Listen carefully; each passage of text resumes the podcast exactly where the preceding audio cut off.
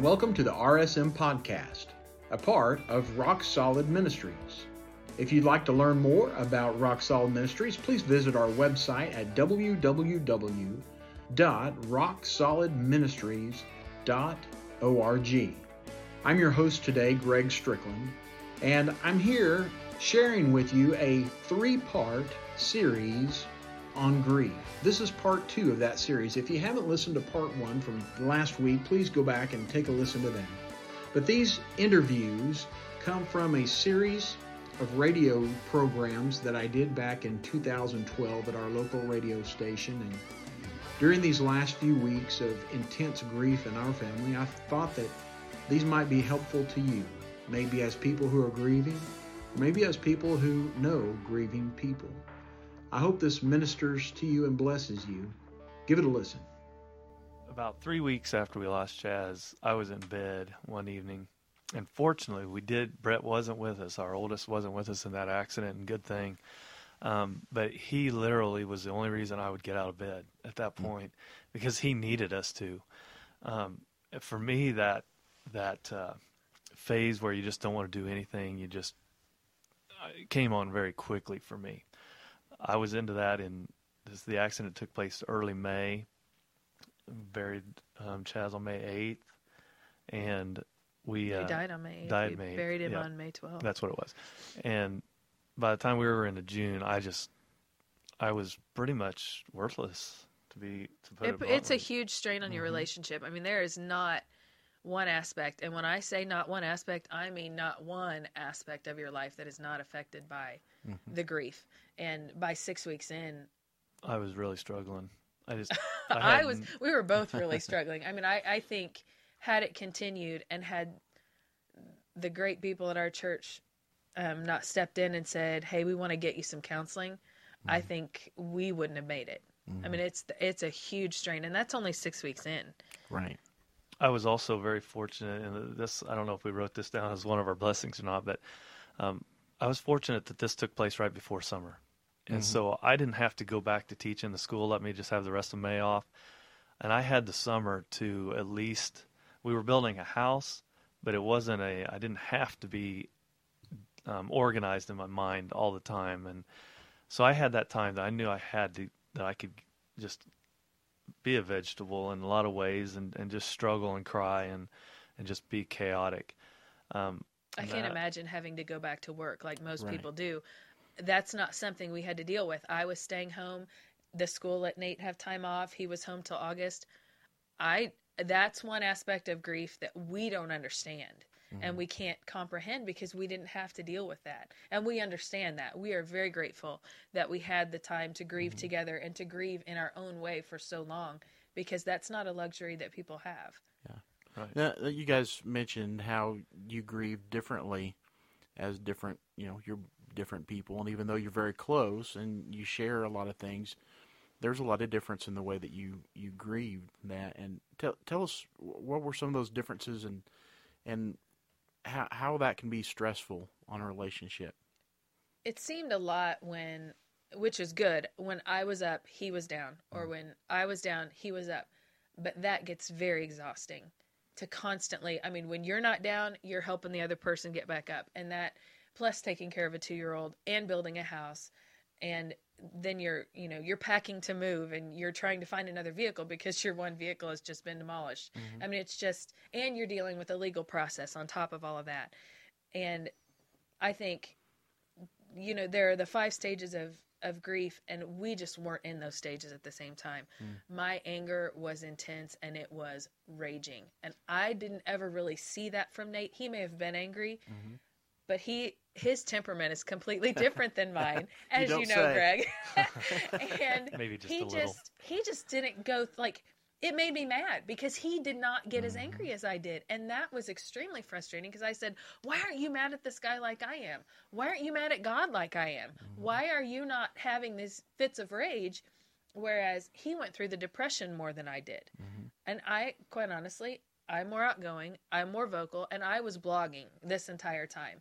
I had an outlet, he didn't. He didn't you know, I mean, he would blog on my blog maybe five times in the whole five years, but um, he just it's just a completely different way of dealing with it. Yeah. Yeah, I think the uh, the phase of the depression part that I went through in the summer, um, Maria didn't hit that in that way till January or February that following year. Whenever I started coaching basketball, and I wasn't home very much. Uh, middle school basketball started in January for boys at at Girard, and so at that point's when I saw her start dropping in that way and, and just not being motivated uh, to do things. And I, I really think she, that anger probably drove her and helped her to go longer to, before she got into that phase, which also spaced things out for us. So we weren't, we, we had each other in that, just as she said. I mean, she got me through the summer, even though it was rough at times. And that's what got us into the, the counseling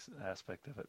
Mm-hmm. But um, that just, that timing there was unique. I, I found it interesting that when I wasn't around to be able to help her, that's when it, it went tough on her. And uh, but everyone has to go through that process eventually. Well, and it's not just okay. I've been through the anger part, so I'm not going to go through that part again. Mhm. Yeah. that can't be further from the truth, because I still have bouts of anger. Uh-huh. Uh, they're not as intense, but I still get angry and I still get depressed. Mhm. Um, I a lot of people think, you know, you've got to move on, you've got to get past this. It's been five years, yada yada. Well, number one, they've never been there, Mhm. and number two, they've obviously never experienced such intense grief because Mhm. it's you, you can't. I mean, you can't keep those things from coming. It just happens. Yeah. And grief, grief, you have to go with it. Yeah. You can't tell grief what to do. Right. What I always tell people is, you know what? However you grieve is how you grieve. Absolutely. And don't let anybody tell you that, you know, you shouldn't be this way or you shouldn't feel this or you shouldn't feel that because however you uh, uh, deal with that, uh, short of hurting somebody else, I guess, is a good is a good way to deal with it. you Right. know? And I think people need to know that when someone is grieving, it is not best to offer advice, Mm. especially if you've never been there. And even having been through grief, and I have, we, we know way too many people who have lost children since Chaz died. And I have been very careful about not offering advice Mhm. unless I'm asked Mhm. because their like Nate said their grief process is completely different than ours and unfortunately we had people trying to tell us how to grieve Mhm. and that just made it worse it made me anger angry at them then I was resenting them I was resenting the guy that hit us and I was mad at God and I mean it just it just multiplied everything and Yeah. intensified it so um I mean like you said you have to grieve in your own way and for people on the outside, you have to let people grieve the way they're grieving. Yeah. You can't change the course of their grief. You can try, but you're only going to make it worse. Yeah. That's what, you know, as we went through Job over the last few weeks, that's what we saw with his friends. You know, they thought that they were there to help and they really Mhm. didn't, they really weren't able to offer much advice that, that helped his grief. They can help, just not with advice. Exactly. They can help Exactly. in so many ways, Now, just not with You, advice. now you mentioned, um, you know how how great some of the church family was in being supportive. Tell us about the stupid people. And I, I say that tongue in cheek, but the the the stupid stuff that people say uh, when the, as they're trying to help, or however Mm-hmm. you want to put it. But what what are some of the kind of things that, that you might hear that you did hear that really were not helpful? This is where Gosh. Maria will jump in because she's the one that noticed all that stuff. I didn't notice I it as much. I'm kind of I naive to that too. Um, what what was unfortunate, Greg, is that people quit talking to us. Mm. Um, I mean, they said stupid stuff. Don't get me wrong, but uh, I remember the first Sunday we went back to church. Uh, it was hard because we were very. I don't want to say prominent in the church. I was in the praise band. Nate was on the board. I mean, we were, we were very, very involved. People knew who we were. And that first Sunday back, I think I can count on one hand how many people spoke to us. Mhm. And I think it's because they didn't know what to say. Right. Granted, I would rather have them say nothing than some of the stupid stuff people said, but like mentioning that you don't have to worry about his salvation anymore. Well, that is no comfort to me at all. Right. Or, well, he, good thing he was young. You didn't really know his personality. Oh, well, yes, I did Mm. because I carried him in my womb and I had him at home with me. I was staying home at the time. I had him home with me for three weeks. So, and there's just, oh gosh, I.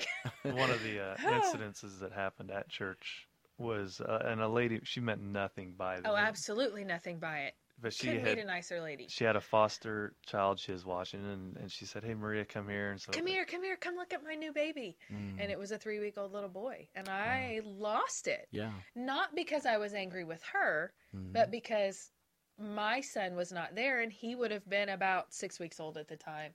Um, because it, I- it was one of our first Sundays back Mhm. that that actually happened. Um, but even, you know, people saying, well, you can have another baby. Mm. Well, yes, I can, but no baby is ever going to replace Chaz. right. I mean, that's nothing's ever going to take that pain away. And, you know, I, You're not looking for the silver cloud, uh, the silver lining in no, this cloud at you're this in survival mode. Yeah. Who cares about the clouds? You're looking, you want to survive. And that's, that's truly what you're doing. You need hugs. You need people to come clean your house. You need people to come watch your kids. You need people to offer to go to the grocery store for you. bring you food. bring you food. Oh my goodness, our church they Mm-hmm. For a set up this list for a solid month after actually more than a month after Chaz died. Every weeknight we had a meal delivered to us by someone in our church and that meant more to me than anything to not have to cuz supper's a stressful time for a lot of women anyway trying to figure out what to make. You got picky eaters and blah blah blah. They took care of that for us and that was Mm-hmm. one daily activity I did not have to think about and I could not have been more grateful. Mm. And that was amazing. Yeah and uh, another thing that I, I think people people either don't know what to say or they're uh, I, I, we talked about this in a previous show. I think when they can't answer questions for you, when you're asking the question why and they can't answer that question, then it brings up questions in their own mind uh, that they want to know answers to, and they'd rather not ask those questions at this point in their life because everything seems to be going fine. So they don't have to. Right. So let's not deal with those questions and and maybe sometimes, you know, we, we don't want to hear your story. Right. And we're scared of those kinds of things because think- we haven't learned to deal with them. and I think people are afraid to remind you that you've lost your son. Yeah, they don't realize that it's already in the back of your mind all Right. the time anyway. So they would they think that not bringing it up helps Mm-hmm. when all it does is hurt because you remember him. Right. You know what it was like to have him around all the time. And And I, re- I remember being that way myself um, uh, in some situations where people from the church lost teenagers, and and I just I felt like oh, I can't go talk to them about this because I don't Mhm. want to bring all this stuff back up and have them go through it. Well, they've been on the other side now. You're not going to bring something up. it helps to Mm-hmm. talk. I, all I wanted to do was talk about Chaz because that's all I had. Right. They get to show their baby off and they get to dress them in cute clothes and get their pictures taken, and I don't get to. Mm-hmm. that's something I don't have anymore. Um, so yeah, I mean, yeah, As we've been talking, I am reminded of a song that I want to play for our listeners today. Here is I Will Trust in You by my friends New Fire.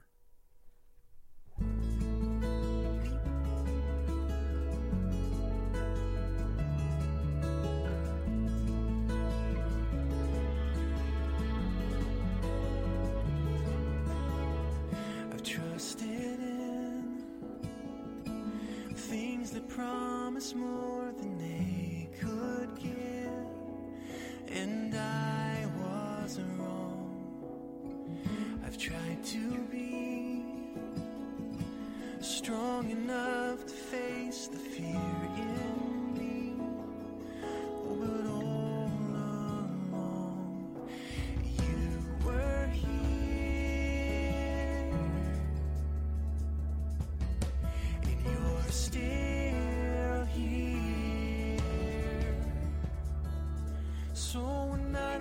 understand the moving of your hand, I will trust in you.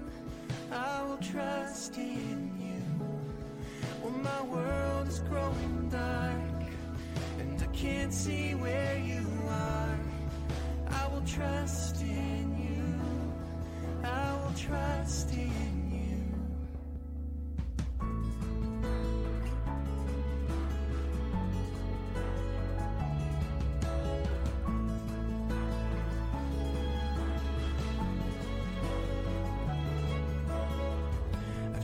to be bigger than the circumstance that's holding me. But I'm just too small. I've tried to climb through the loneliness of this mountainside,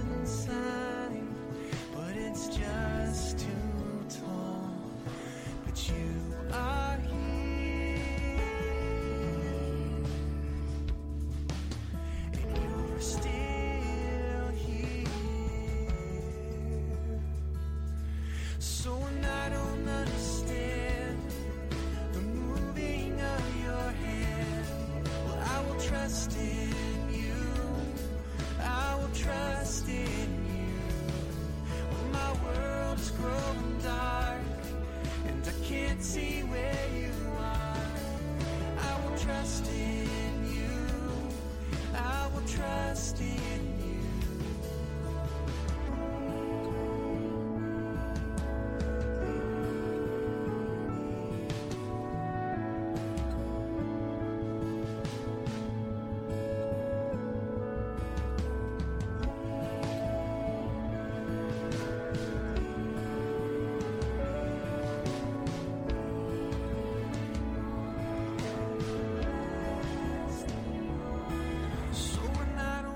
understand the moving of your hand, I will trust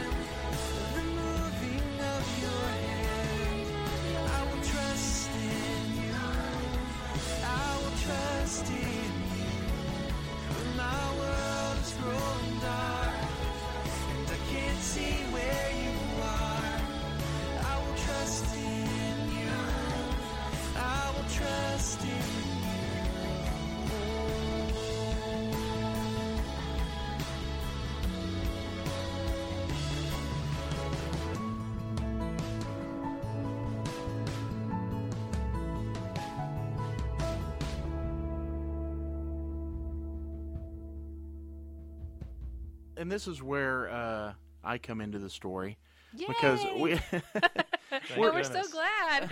and we're- we're kind of acquaintances at this point. Uh, Mhm. uh, Maria went to college with my brother, and Nate was one of my older campers when I was at, uh, working at church camp. So I just kind of knew who he was, and my son had, I think, was playing basketball for him maybe at the time in Yes. junior high or something like that, and so we kind of know who each other are, and we see each other at basketball games and stuff. And um, but at this point, I'm uh, I'm just like, you know what, I I don't really know these people. We're just kind of acquainted with them. But I I say to my wife, you know, don't we see if uh, Coach Clevenger and his wife want to come over and and have dinner. I, I remember that day we were actually. We in the talked about it this morning. We were in the bank. We were like, "Were we building our house at that Yeah. time? Were we done?" Yeah. I said, "Well, it was at the bank, so we must have been we were in building the bank, house." and Lori came in, and we chatted with her a little bit, and then we got a call later Mm-hmm. that day from you guys asking us if we'd like to come over, and was like, yes, that'd be just great. Yeah, and and um, you know, we were stupid. We didn't know, you know, exactly. We just knew you guys were going through a hard time, uh, and you know, part of our community, and and we didn't know exactly uh, what to talk about or what to say. But uh, I, I remember thinking, well, I'm just blown away that these people are pouring out this whole story here in our living rooms because I'm thinking that's not a subject that we probably want to bring up and that we want to talk about. And and I was totally fine with that, but I think I understand, you know, what you're saying that, that people go through. They feel like that's something that you that you don't want to bring up. Well, and what was great about you guys is you were safe. We could talk about it, and you we knew you weren't going to judge us. Mm-hmm. You were there to be companions for us and to walk with us through this journey, and we didn't have to hold anything back. And that mm-hmm. you have to have somebody like that. We didn't know that at the first time, though. We just I, opened up. well, but I think because Chris and I were so close in True. college, Mhm. and here's his big brother. And I loved Lori. I mean, just from the first time I met her, I thought I could really get to like this chick. So, I mean, it it was comfortable. And we we've had some really blunt conversations about We a lot of stuff over the years, you know. have. And uh, but you do you need those kind of people that you can you can say anything. You can say anything about anything, and understand that that person is is uh, in pain and is hurting. And so if if you could if you could tell people, you know, one thing about how to be a friend, how to enter into somebody else's grief, what would you tell them? How how can people be real friends and, and, and really help people when they're going through something difficult like this. aside from you guys, and we had other people too, but I had one friend in particular. He called me weekly. Mm-hmm. I mean, just to, just to say, "How you doing?" I need to state we were at Greg and Lori's house like three times a week, four times a week. It's not like I mean they were constantly present. I think that's huge. Co- So go ahead, Nate. But yeah, back to my friend Andy. I mean, he just, I would say, I mean, he was calling weekly for the first six months, and then it would could be it ended up being a couple of weeks at a time. and he had no idea. He, I mean, he they had they had been through some trials, but not to the experience that we, mm-hmm. you know, we were dealing with. But he just he just continued to call for the first year and just to check up and and to see and I I was able to be open with him about things that was going on with Maria and I in our marriage and and just get in more areas than just mm-hmm. dealing with Chaz, but it was a part of that whole thing. And um, for me, that's that one incident is something that I can do with someone that's not near me physically. Uh, I don't. If it's somebody outside of the state, I can still try to call them and check up on them. If and so that one was one that I feel like is applicable for people. It doesn't have to be a, a three-hour conversation. no. Just a how's it going right now? I mean, I think ahead. allowing the person who's grieving to be open, um, which generally, if a judgmental person makes that phone call, that person, the person who's grieving, is not going to be open because they're going to feel like everything they say is being looked at, you know, um, through scrutiny. But I think being available and just being a listener and and really truly caring and asking um, because at that point i don't want to hear about your broken toe. Mm-hmm. I don't want to hear about you know trivial things that seem trivial. Granted they may not be trivial to you mm-hmm. but things that seem trivial in perspective to what we were going through. I mean it was and quite honestly i i think the thing i enjoyed the most about you guys was that it didn't always have to be about our grief we played SingStar. We did fun stuff. It, we would mm-hmm. have jam sessions. I mean, it was it was not always about the grief. It was just it was the companionship. That's what it mm-hmm. was. Because um, little did we know that when we lost Chaz, our friendships would completely flip flop. Mm-hmm. Our best friends would disappear. People we thought we didn't have relationships anymore came running to us and people we didn't know met us where we were and took us the distance and that you don't expect to lose your best friend through all of this but i did i did and it that was harder than anything because my best girlfriend was not there for me to talk to um, and, and, and i don't want to say that happened immediately i think just as our grief intensified you know, people get scared. They don't know how to deal with it. They back away. And and that's okay because that's what she needed to do. But thankfully you guys were there to step in and and then, you know, the friends that we weren't sure about a relationship with them, they filled in the gap and you guys filled in the gap mm. and I mean it was huge. But that companionship is is a must. I mean, you have to have somebody there that's safe mm. that uh, you can talk to. we had uh and this was another really big step for me we had some friends that offered to take us to watch the royals play and we they had some mm-hmm. great seats in the club section all this. And that night re- was the first night where i was able to really just loosen up. I mean i can remember f- smiling hmm. and and being feeling okay about it not mm-hmm. feeling guilty about enjoying myself. And that was probably late july middle to july somewhere there. And that that was a big and it it was an acquaintance from church, friends of ours from church, and they, and that was just It was just, hey, we've got tickets. Want to go? And it was like, yes, yes, we would. That's something normal because throughout the grief process, all you want is to have normal back. hmm And what's really happening is your normal is completely changing. Right. So uh, the good news for the friends of those who are suffering is you don't have to offer anything but your presence. Absolutely. You your presence to- and your time. You That's don't have it. Mm-hmm. to offer advice. You don't have to offer uh, reasonings. Just offer yourself. Right. Right. And and I don't know. I mean, I guess people who lose grandparents and parents. I mean, I it, I would assume they want to talk about those people, those loved Mm-hmm. ones, and talk about those memories. You know, I didn't have a lot of memories. I only had three weeks worth, and with an infant who sleeps and eats all the time, there's not much there. But to have somebody that's willing to listen to those same stories over and over because that's all you have is tremendous. Mm-hmm. Yeah. Very, very big. Now, do you, do you still get uh, cards or things like that when we come around to that time of year? You know, do people still remember? It's a good question. Yes, they do. I think people definitely remember.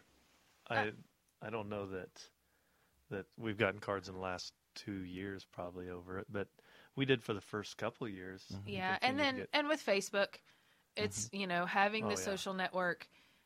People will send me emails, or and, and I will still get a random email from someone that says, especially this one particular lady I'm thinking of from Countryside. She'll just send me an email, say, "Hey, I thought of Chaz today, and I prayed for you," and that's huge. Even five years out, that is Mm. Right. huge. Yeah. To know that people haven't forgotten that we are still on this grief journey, and that it is not over, and it will never end. Mm-hmm. We will always be on this journey. It will just get easier with time. Yeah, and I think you know um, we we look at the loss of a child, and that's hugely tragic and significant.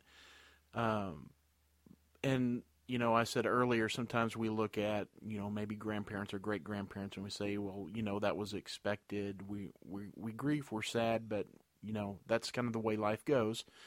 Uh, but on the other hand, um, you and I, the three of us, we don't know what that is to be to share a life with someone for 50 years Absolutely. right. and then to lose them. And so, um, you know, a good thing to do is to to still send an anniversary card, even after one of those. Are gonna Or be- flowers. yeah, or flowers, whatever it is. Or bec- take them out to eat on their anniversary because Yeah. that I can't imagine having to spend Chaz's birthday by myself, not having Mm. Nate there to spend it with. Just like someone who's lost a spouse, I'm sure can't imagine spending the birthdays and the Mm-hmm. anniversaries alone. And if their kids don't live close, that makes it even more important that someone step in and say, "Hey, I'm going to be with you on that day because I know it's hard." yeah, we're. if we think that they're not thinking about it and we don't want to bring it up, we're just we're lying to Uh, ourselves. yes, absolutely. Thank you for joining us today on the RSM podcast. We hope you'll be back with us next time when we interview some more exciting guests. And as our director, Brother Tom Weaver, would say, may God pour out his blessings on you like a Mississippi rain.